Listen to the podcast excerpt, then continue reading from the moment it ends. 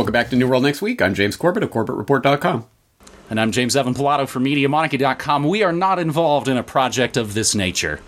We've got that story plus digital dollars, but first, the Earn It bill is the government's open plan to scan every message online via the Electronic Frontier Foundation, submitted for your approval. Imagine an internet where the law required every message sent to be read by government-approved scanning software. Companies that handle such messages wouldn't be allowed to operate or allowed to securely encrypt them, or they'd lose legal protections that allow them to operate.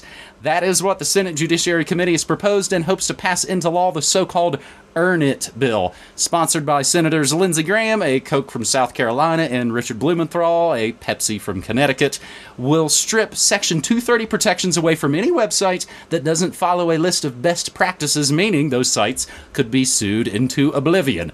The best practices list will be created by a government commission headed by Attorney General Barr, who's made it very clear he'd like to ban encryption and guarantee law enforcement legal access to any digital message, but they very specifically didn't put the word encryption into the bill, so they're going to insist that it doesn't affect encryption. It's true that the bill's authors avoided using that word, but it essentially contains a full-on assault on encryption. You can't have an internet where messages are screened en masse and also have end-to-end encryption any more than you can create backdoors that can only be used by the good guys. The two are mutually exclusive, as EFF writes, and we'll include the link to congress.gov, Senate Bill 3398, Earn It Act of 2020. And James, of course, this is all under the guise of keeping children safe from exploitation, not the ones being exploited by their government friends like Jeffrey Epstein. So from what I can tell, and there's a lot of congressional action going on, James, that we're going to talk about on this episode, it seems like on this Earn It bill, they've held a couple of hearings, but that's basically all for now, James? For now, being the key words, because you and I both know how this rolls by now. We've seen the rollout of legislation time and time and time again to crack down on the internet in various ways, usually in the name of either protecting the children or protecting those poor copyright holders. Those little mom and pop copyright holders like Universal Music Group and what have you, the billionaires class. And of course, as you say, it's always for the benefit of the cronies and never for the benefit of the average person. It's always about cracking down. But as I say, we've seen this happen time and time again with SOPA and PIPA and FOSTA and ACTA and all of these other four-letter words. They keep bringing it back over and over and over, and it is a war of attrition. They will not get it through the first time or the second time or the third time, but the 10th time, the 20th time, the 30th time, at some point it starts to get through. And as you state, I hope people will actually go and scan through the text of this legalese act, because you will find, they do not mention encryption by name anywhere in the act, and Blumenthal insists this is not about encryption. But, of course, the devil is in the details, and it's about revoking Section 230 protected status from any internet provider or service provider, not ISP, but like a platform, a social media platform or something that won't follow best practices as laid out by the Attorney General. And best practices is going to involve some form of making sure you know your customer, so you have to get your ID and whatever from your customer, and boom, bada bing, bada boom, any semblance of anonymity on the internet gone. But they never said it. They were going to get rid of encryption. The word encryption is nowhere in there. So it's that legalese trick that they're playing. I'll throw in a couple links to a couple of articles that I thought were helpful in explaining what this is really about. I actually just recently berated Chuck Ochelli a bit for using the this story is a distraction from this story, so I will try not to fall into that trap myself, although it is tempting. I don't think a global pandemic crisis and the collapse of the global economy, etc., were done to distract us from the passage of this bill, but nonetheless, this has certainly fallen into the cracks, and it is one of those things that could be passed in this time of emergency without anyone even noticing, because so many fireworks are going off all at once. As you say, there have been hearings on this. I think the most recent was on March 11th, and I believe it's still sitting in committee at this point, but just wait until they get the right time to ramrod it through, and you probably will blink and miss it in this crazy age that we're living in. Well, and I think it was Wired that said this was the new FOSTA Act. Again, all those kind of acronym names. And I think you actually hit it on the head there. The devil's in the details. Because much like as all the stories, of course, go, You make a deal with the devil and you find out, oh God, he tricked me because I didn't catch some part in the giant contract. And that's, of course, how that devil works. I think in a way this might relate to our second segment here, James, on episode 402 of New World Next Week. Digital dollar stripped from Pelosi plandemic bill.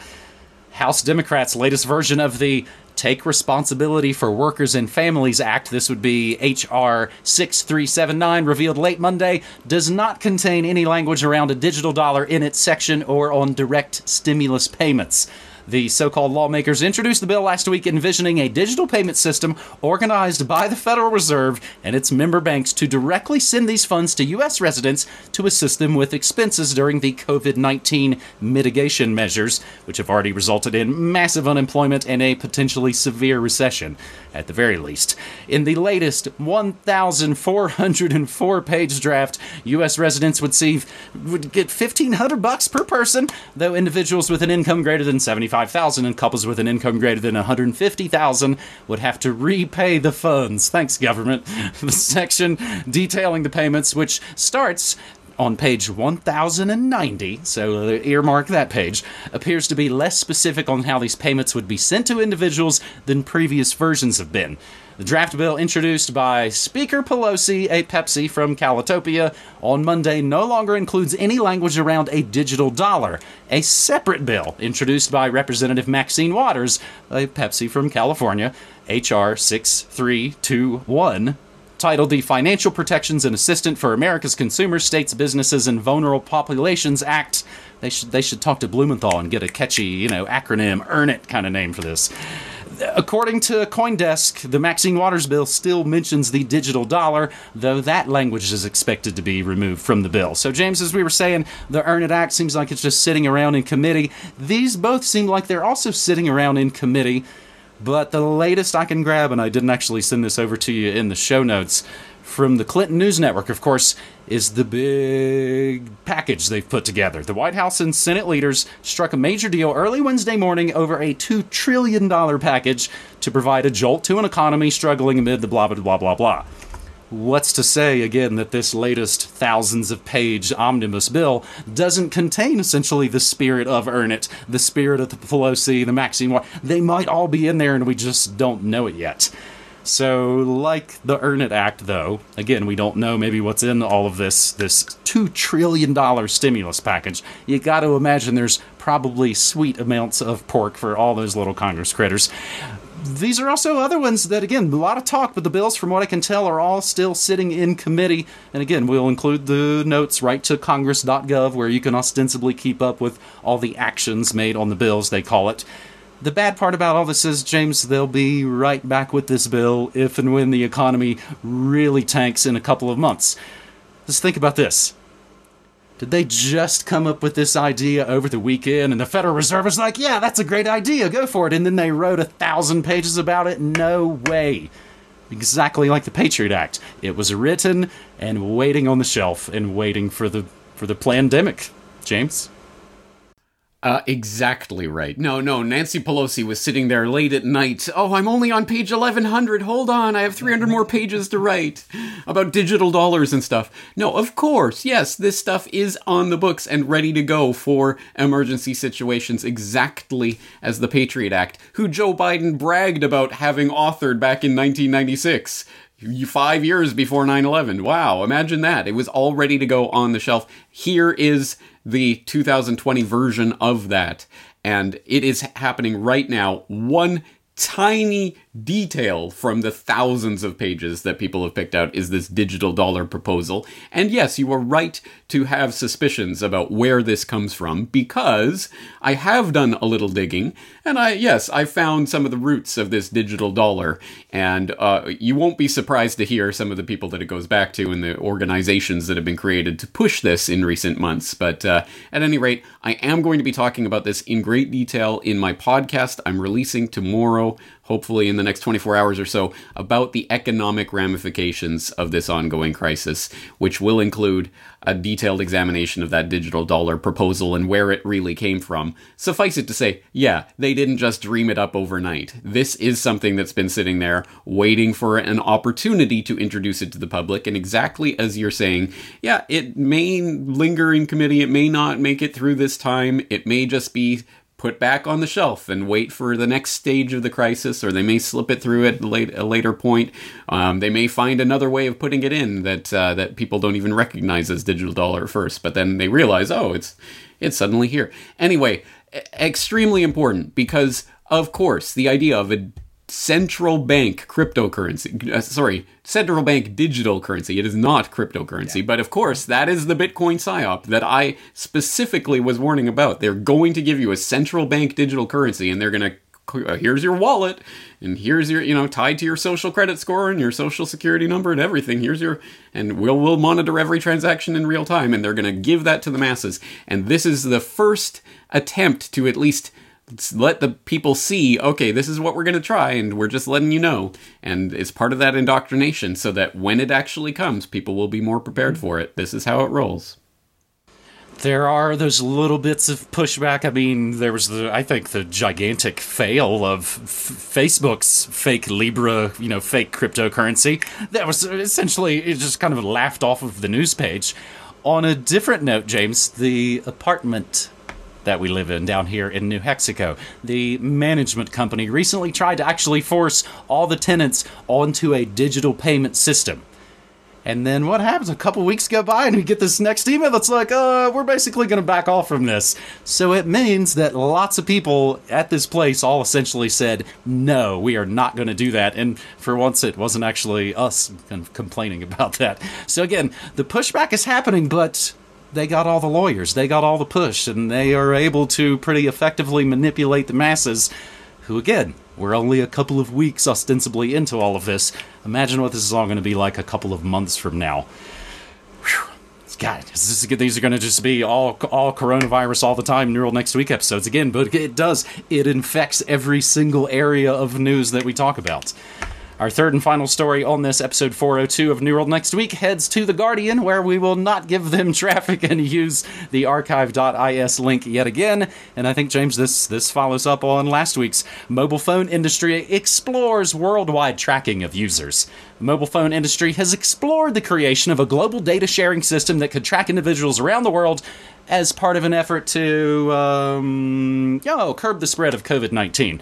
Guardian has learned that a senior official at GSMA, Global System for Mobile Communications, an international standard-setting body for the mobile phone industry, who I'm sure is pure as the driven snow without any conflicts of interest, they held discussions with at least one company that is capable of tracking individuals globally through their mobiles and discussed the possible creation of a global data sharing system. Any move to create such a global tracking system would represent a major escalation in efforts to use mobile phone location data to help stem the pandemic and would likely raise concerns among privacy and security experts. Again, this is coming from the normies at The Guardian. Until now, the use of mobile phone tracking in the fight against COVID-19 has been restricted to just national governments, which are either monitoring data within their borders or in discussions with mobile operators and tech companies about doing so. They include, of course, all the finest: US, India, Iran, Poland, Singapore, Israel, and South Korea. The concept of an international mobile tracing scheme would go further, enabling authorities to monitor movements and potentially track the spread of disease across borders. If that happens as an extra part, then, it's just bonus for them. GSMA represents the interests of 750 mobile phone operators and vendors across the world and helps sets the international standards for companies. A spokesperson, this is the real punchline. A spokesperson for GSMA strenuously denied it was currently involved in any project to collate a global tracking system, saying, quote, "We are not involved in a project of this nature," end quote, GSMA spokesperson said. So I'll include the links to more a little bit about what the GSMA is. So James, the upside of this is kind of simple. People could stop carrying their spy devices, especially if and when they leave their homes. It'll be 5 years for me this summer, actually, since I've had a device with a SIM card. What would they all do without all our personal information and geolocations, man? The downside is, I've got to relate it, James, to police in California plan to use drones to enforce a quarantine lockdown. And you can pretty much find a police state story for pretty much every angle. If there's a move against humanity to be made, they are trying it right now. And I think a lot of these denials, much like related to the other stories, they all sound like real limited hangout BS. First, they lie about trying to build the brave new world order. Then when they get caught out with questions, they go, oh, that's out of the bill now. We're in deep trouble here, James. Oh, absolutely. The technocracy agenda, I want to say on steroids, but it's beyond steroids at this point. It is absolutely in overdrive in every aspect. And one that I've seen popping up over and over in the past couple of weeks is this idea of cell phone tracking. And people have been looking at some of the different things that governments are already admitting to starting to do in those evil places like Iran and China and Israel and the United States and everywhere else on the globe, because that is exactly what governments do in times like this. They try to take as much power as they possibly can while the getting's good. And so getting your geolocation data on record, out in the open, so that everyone knows that it's happening. They don't have to do any kind of backdoor NSA shenanigans. They don't have to do parallel construction in their criminal cases that they're going to launch as a result of the information they collect here. They're just going to, on the open, now be tracking the movement of every citizen at all times, and will use that information against you to prosecute you for whatever they say, even if they say, you left your house during a lockdown. That's it. We're going to lock you away. And there goes everything. And habeas corpus is suspended and everything else. So this is just one aspect of it, but it's a good window into the mindset of what's going on right now. And putting this all in black and white on the record, making it all legal and above board. We're going to do this global data sharing. And the people who are proposing this are saying, oh, yes, but it could be abused. So we have to have sunset clauses and we'll have to carefully monitor this power. Meanwhile, they're rubbing their hands at the incredible trough of data that's going to be available for every authoritarian power structure in the world. Again, above board, open, out in the public, and letting the public know this information. Your geolocation information can and will be used against you. So, going from here on forward in the brave new world, yes, exactly as you say, keep in mind, citizen, that anywhere and everywhere you go will be tracked and logged and databased, and if the government doesn't like it, they will put you in a cage for your movements, unless you were to, say, ditch your smartphone at home, but we can't do that, right? I mean, there probably will be laws against that at some point. But anyway, while you can, perhaps you should start weaning yourself off of these tracking devices. And I mean, as this all ties in, I mean, the snitch lines are essentially already open. I saw my neighbor go out. You should get them. You should throw them into a cage. Maybe that'll probably do wonders for people's social credit. You get some points on your social credit score when you rat out your neighbors who broke the quarantine or broke the martial law thing that comes 2 more years after all of this. You kind of remind me, James, that, you know, what do they say when you get arrested? Anything you say can and will be used to help you out, buddy. No, against you. It won't be used for you. Nothing in that says, well, I might help you out. No, it'll be used against you in a court of law. And all this, this is all coming down. Man, that's episode 402 of New World Next Week, James. As I always like to say at the end of these episodes, I stream news, music, memes, and more Monday through Friday, 9 to 5 Mountain Time, like the best damn radio station you've never heard.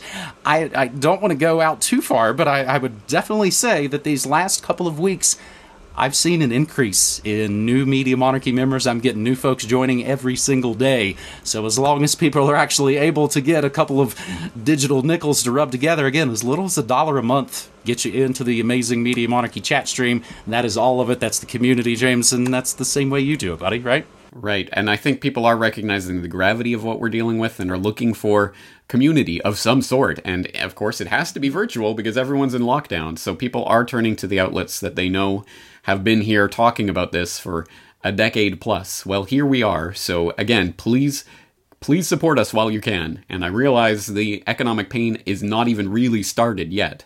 And when it comes, it's going to hurt everyone. So thank you for your support. Genuinely thank you from the bottom of my heart. I couldn't do this work without you, and I know James couldn't either. So thank you to everyone out there who's supporting, and let's keep learning our way forward. As we say, we've got to find a way to through this, and it'll only come with all of us acting together. On that note, we're going to be back next week doing this, as always, bringing you the information that matters. So thank you, James, for three great stories. Absolutely, buddy. Take care.